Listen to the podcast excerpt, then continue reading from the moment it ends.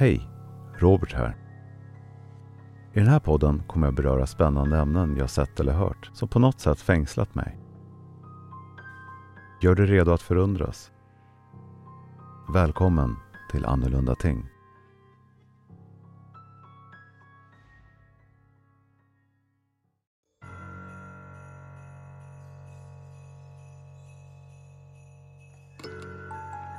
Tyskland 5 december 1896.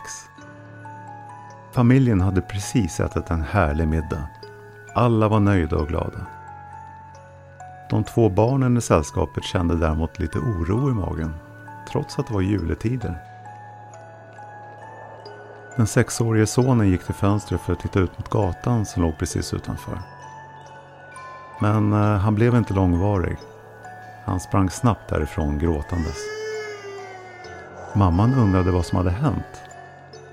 Sonen svarade att han sett en skepnad med stora horn likt en get svepa förbi utanför.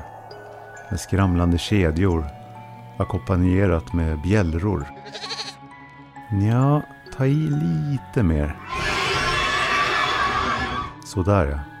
Med sig hade varelsen en säck och en massa björkris. Pappan smålog och frågade sonen om han hade varit en snäll pojke i år. Om inte kunde han bli slagen eller bortrövad av Krampus.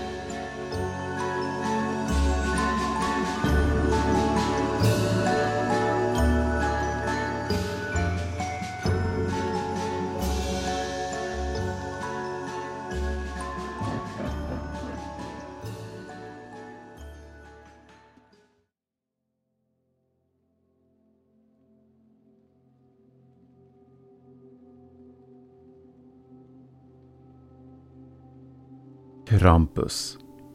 Varelsen som förstör julen för de barn som inte varit snälla under året. Med andra ord en riktigt härlig prick som vi ska prata om idag. Historierna och traditioner är ganska olika beroende på vart man är i Europa. Men eh, vi ska försöka täcka de vanligaste. Om ni tycker att dagens manus är spretigt och fyllt med förgreningar kan vi inte annat än att hålla med. Vi börjar med att beskriva de viktiga namnen runt den mellaneuropeiska julen. Krampus är kort sagt en gestalt i Bayern, Österrike, Ungern, Tjeckien, Kroatien och Slovenien som förekommer i adventsfolktron där. Det finns uppgifter om att gestalten och traditioner går så långt bak som till 1500-talet. Krampus har en viktig och kompletterande roll runt juletid. Men varför har han det? Jo, så här är det. Sankt Nikolaus är ett helgon som dog år 343 i Grekland. Sankt Nikolaus kommer varje år den 6 december.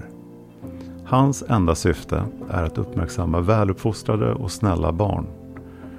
Han brukar lämna presenter och eller godis i barns putsade skor som de så fint ställt utanför ytterdörren. Sankt Nikolaus gestaltas numera ofta som en blandning av den amerikanska jultomten och en biskop. Det vill säga en biskop med hatt, biskopsstav eller kräkla och ett jätteskägg. Äldre illustrationer från början av 1900-talet visar istället att Sankt Nikolaus alltid varit en biskop och ingenting annat. Det är nu Krampus kommer in i bilden. Man skulle kunna säga att denna figur är den fullständiga motsatsen till Sankt Nikolaus. Krampus enda uppgift är att straffa de barn som inte är snälla och uppfostrade. Han hade även med sig en korg som han kunde stoppa ner elaka barn i för att senare äta upp dem eller skicka dem till helvetet. Man skulle kunna säga att införandet av Krampus handlar om en form av eh, straffbelöningsdynamik vid julen vars tradition handlar om att ge presenter.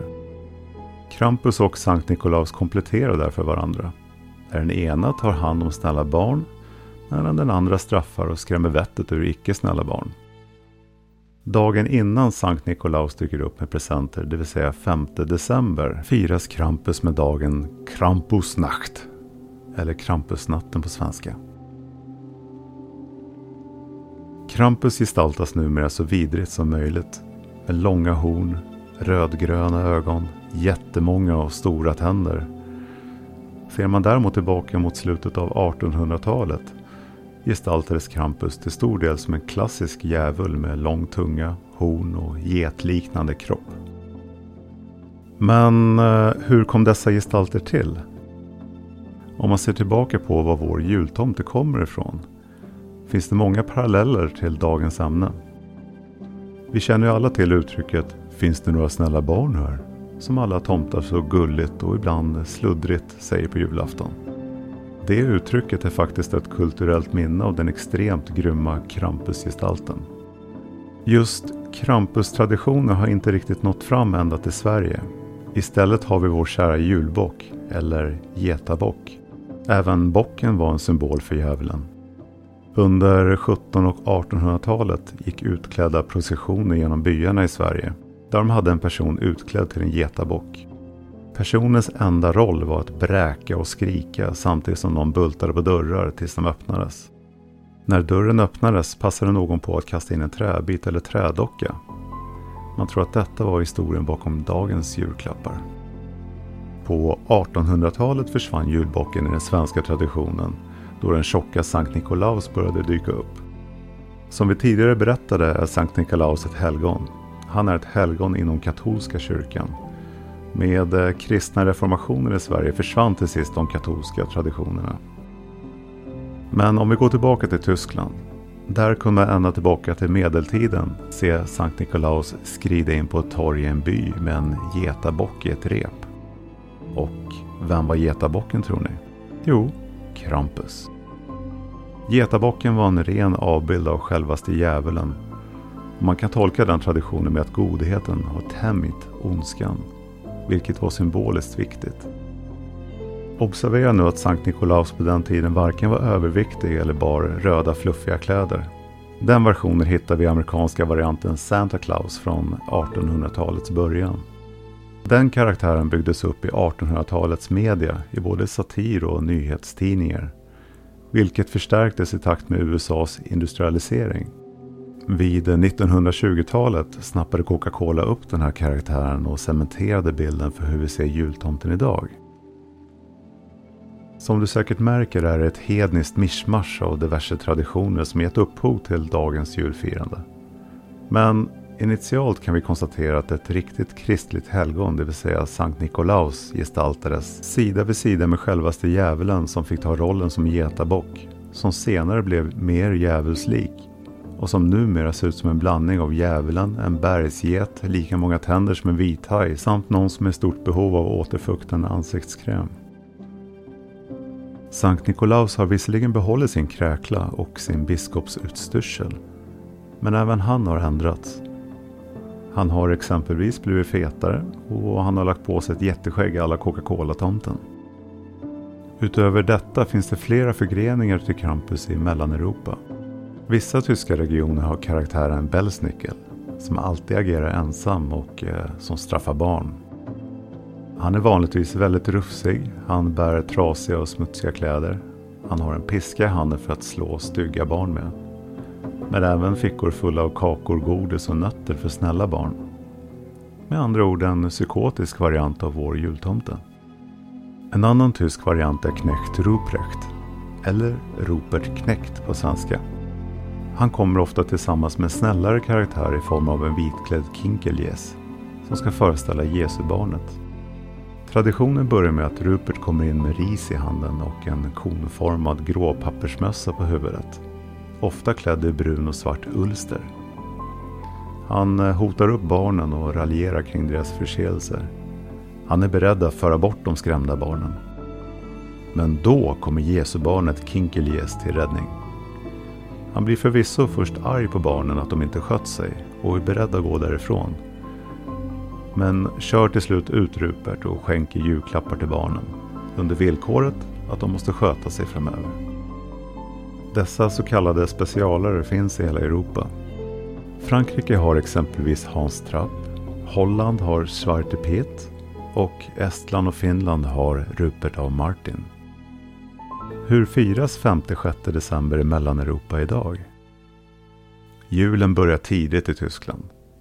Natten mellan 5 och 6 december lämnar barn sina skor eller stövlar utanför ytterdörren. Den kvällen kommer jultomten, Nikolaus, på besök och fyller dem med choklad, apelsiner och nötter om de varit snälla.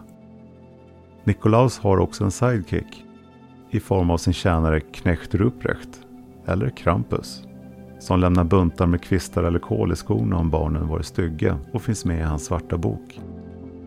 I vissa delar av landet tror man att Kristusbarnet skickar en budbärare på julafton. En ängel i vit dräkt och krona som bär gåvor. Det finns också en figur som heter Der Weihnachtsmann som ser ut som jultomten och som också kommer med presenter. 5 december är även kallad Krampusnacht där Krampusutklädda herrar jagar folk, främst barn, på stan. Helt normalt, väldigt tyskt. Krångligt värre, eller hur? Vi gör så här. För både vår och din skull så sammanfattar vi Krampus och julen så här.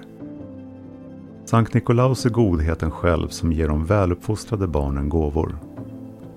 Krampus är djävulen som spöar elaka och ouppfostrade barn i bästa fall och äter upp dem i sämsta fall. Han används med andra ord för att skrämma barn till lydnad.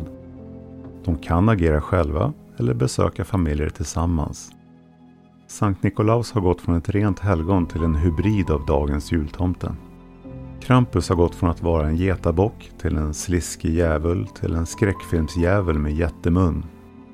Traditionerna har ändrats med tiden. På medeltiden syntes både helgonet och getabocken på ett torg.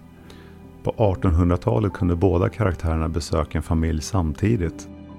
Numera firas Krampus dagen innan Sankt Nikolaus genom att halvfulla män klär ut sig och jagar främst barn på gatorna, vilket ibland kan leda till polisanmälningar enligt uppgift. Vår egen jultomte samt gårdstomtarna i svensk folktro har fått med sig fragment av godheten från Sankt Nikolaus och den bottenlösa ondskan från Krampus. Så god jul då!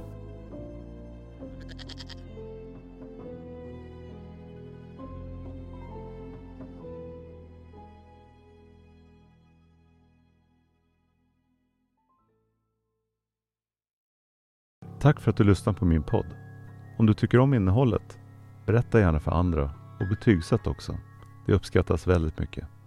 Jag heter Robert och vi ses i nästa avsnitt av Annorlunda tänkt.